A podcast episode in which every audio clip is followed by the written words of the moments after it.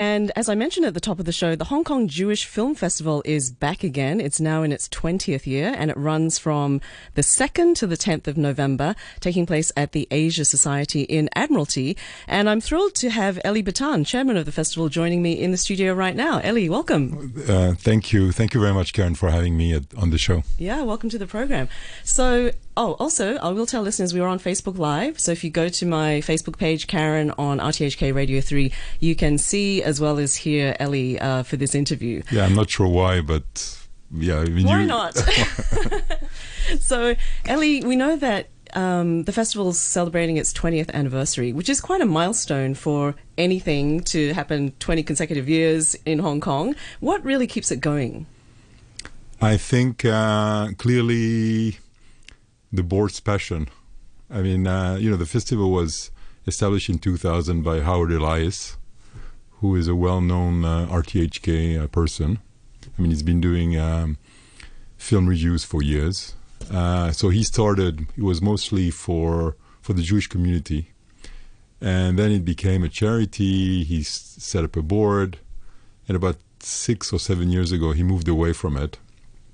And then uh, the board decided to continue uh, its legacy.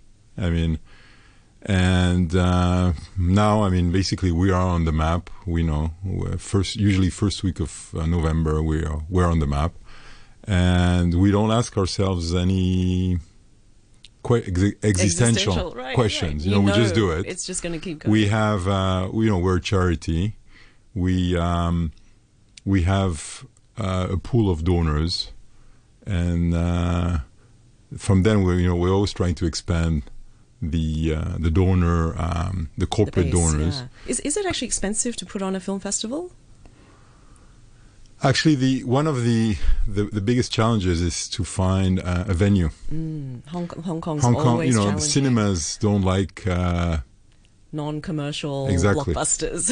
I mean, you know, in Hong Kong is really you know, the festival is basically we're, we're aiming to have local an local audience who will go basically beyond their uh, regular uh, the regular Hollywood sort of fair. Yeah. yeah. So so that's why um, I would say that um, we this is a challenge. I mean, an Asia Society has been a great partner for us. I think it's our sixth year, and uh, basically they have um, a theater there, and for a week we they give us the keys and we we schedule whatever we want. Oh, that's wonderful. So I would say this is the um, the largest the, largest uh, expense as far as you know getting the movies and uh, guests and doing PR marketing.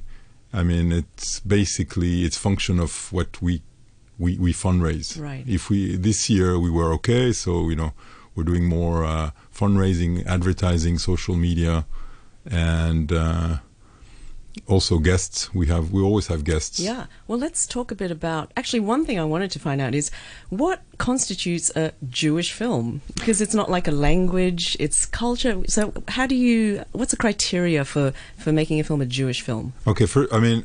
Um, there are there are many definitions. I mean, other film festivals uh, throughout the world have maybe, um, you know, some people would say, or some some festival would say that uh, if you have a Jewish director, i.e., Woody Allen, right. that it constitutes a Jewish film. Mm. We don't we don't think so. Uh, it has to be more um, either an Israeli film, and Israeli films then doesn't mean that it has to be a Jewish content. Okay. It can be social, political, um, or uh, to have a Jewish content. So Jewish content can be a two-line uh, twist, can be a whole movie, can be about politics, can be about religion, with regards to to to a Jewish theme. Mm. Um, I have to say there is a, there is a great movie called uh, about Adolf, which actually has been shown on Cathay Oh, really? Uh, which was shown on the uh, at the Washington Jewish Film Festival, or actually San Francisco, sorry. And we looked at it. There is nothing about any Jewish theme apart from the name Adolf. really? I mean, Adolf. I mean, I wouldn't say that Adolf is a, is a Jewish. But there's an association, of course, right? So it's a great film. It's a great comedy. I would um, I would advise people to to watch it. Okay, good. Put that on But on the list. but it's there's nothing about um, about a Hmm. Jewish theme or anything. Okay, interesting. So for you, what are some of the highlights of this year's festival? I mean, you have quite a few award-winning films in in the lineup. Well, um, we have a very diverse um, lineup. Uh, we have a few comedies. Opening night, Tel Aviv on Fire, which is a, an interesting comedy. Um, basically, you don't have to know anything about the Israeli-Palestinian uh, conflict to to understand and to enjoy the movie. I mean, uh, it's like uh, an onion. You have different layers, and everybody can basically enjoy the spice of the uh, of, of of the onion. Um, we have a lot of uh, social and films. I mean, Israeli films. We have um, a film called Laces, which is about um, a retired kid or kid. He's thirty, and it's a relationship with between him and his uh, his father, uh, which is quite nice. We have couple of political uh, Israeli political um, films. One which is a documentary on uh, Benjamin Netanyahu hmm uh, and explaining his success and his uh, basically um, his 30 years experience in, in politics and how Trump coming into the picture has helped him tremendously Right. Yeah. uh, and also very balanced. We we need to be balanced in in anything that we do. I mean, you know, some of the our themes could can be so controversial. Right. Um, so we try to be balanced, and we you know we want people to come and enjoy and And it's not just and an- learn. Yes. So it's educational, but it's entertaining as well. So, so uh, other things that we have, um, we have the the story of Fiddler on the Roof, the making of Oh, Fiddler on the uh-huh. Roof. Uh, if uh, we had some of the listeners that were uh, listened to our the, the our show on Sunday with uh, with Paul, um, you know, basically he started with the introduction was um, The song. The song. by a rich man. Yes. exactly uh, probably was first time that was aired in Hong Kong. I would say. probably. Probably first time on Radio Three. So, um, you know, we have other films. We have a Canadian film on um, very interesting aspects of the Jewish religion. It's basically the the film is called Cairo to the Cloud. Um, Jewish uh, documents uh, where the, the name of God is inscribed cannot be thrown out, has to be Ah. buried. I see.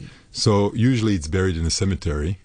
Uh-huh. But there is there was a synagogue in Cairo that had basically um, a room, and that room is called a Geniza, and they had they found this Geniza in uh, the late 1890s, with over a thousand years of uh, Documents. Wow. So this is a story of uh, of this discovery. Mm. Um, other film um, that you know we have an Ethiopian movie, we have uh, some American movies, uh, very diverse. Hmm. And you mentioned earlier that you have some directors coming out as well, which is always a great thing at a film festival to be able to watch the film and then talk to the director afterwards. Correct. We have um, a director of a movie called um, Mirror to the for the Sun, which is an Israeli documentary, the story of uh, the first uh, Israeli religious female fighter pilot, Wow, okay. and it was the director is their first cousin, and I it's a story of um, uh, it's a tragic story but you know i'm not going to tell the whole Mm. story but uh, she's also the f- director of a film school in jerusalem and we're showing six of um, six short films that the school has made in the last year Hmm. So, um, and also, I mean, it's worth mentioning, we, we like short films. I love short films. I think. I mean, uh, you know, we, sh- we we have two sessions of six films. Uh, You know, I was going to ask you about one of them because one is sponsored by Pink Season. Yes. And a lot of the films explore sexuality and gender, right? Correct. So basically, you know, s- short season is great. I mean, you can have a, a very varied selection, and out of six, you don't have to like all of them. That's right. Because they don't last that long. They last, you know, five to twenty-five minutes. So, um, you know, we've had last year was our first uh, time where we had an actual session of, of shorts, and this year we decided to double it. So we have two two sessions Mm. and varied. I mean, we have uh, films from Israel, from Austria, from the U.S. Um, I mean, it's fun, mostly fun, and uh, so uh, I think we, we know we have basically um, a selection for for everyone. Everybody, yeah. Yeah. Um, you know, one thing you mentioned earlier that you want to grow the local audience. Yes. And a lot of the films, when I was on your website and looking at some of the trailers, are subtitled. And we know, for example, in the US, people don't have any patience for subtitles. They they they realize it's a subtitled film and they go, "Oh, I'm not going to bother doing that." But do you think it's different here in Hong Kong that people are much better about watching foreign films because they're used to watching the Japanese films, the Korean films, etc. I think that uh, if you, for the Anglo Saxons, it's an issue. I think you know I'm French. Right. I've never had any issue uh, about uh, subtitles, and you know in France we have sometimes foreign movies are dubbed, which is awful. Yes, it's terrible. So um, you know the other thing we can say is we only this year we only have one movie in in Chinese called Bye Bye Germany okay. which is a great um film that relates the story of a group of uh, Holocaust survivors in 1946 that are trying to get to the U.S. and start a business uh, in order to get funding in order to, to go to the U.S. I mean, it's a, it's a, it's a dark comedy. Um, you know, the subject is heavy. You know, it's basically Holocaust survivors in Germany in 1946, but it's a great movie. And um, so we only have one. We used to have more uh, in the past, but then uh, you know it's difficult because sometimes we the cost is quite ex- important, and sometimes we don't see basically the the investment. Right, yeah. So um, we used to have a Hong Kong ch- um, charity called A Better Tomorrow that used to fund us for specifically for the subtitles, Oh, interesting. but their funding has dried up. okay, so if anyone out there wants to fund subtitles, here's your call to I action. mean, it's not it's not so cheap. mm, yeah, it's quite labor intensive. Yes. Yeah, So, uh, but I would say overall, I mean, it's it's not an issue. yeah, yeah. And uh, just thinking about future uh, film festivals, since you've told us what constitutes a Jewish film, is there opportunity for budding filmmakers to submit their own films for consideration?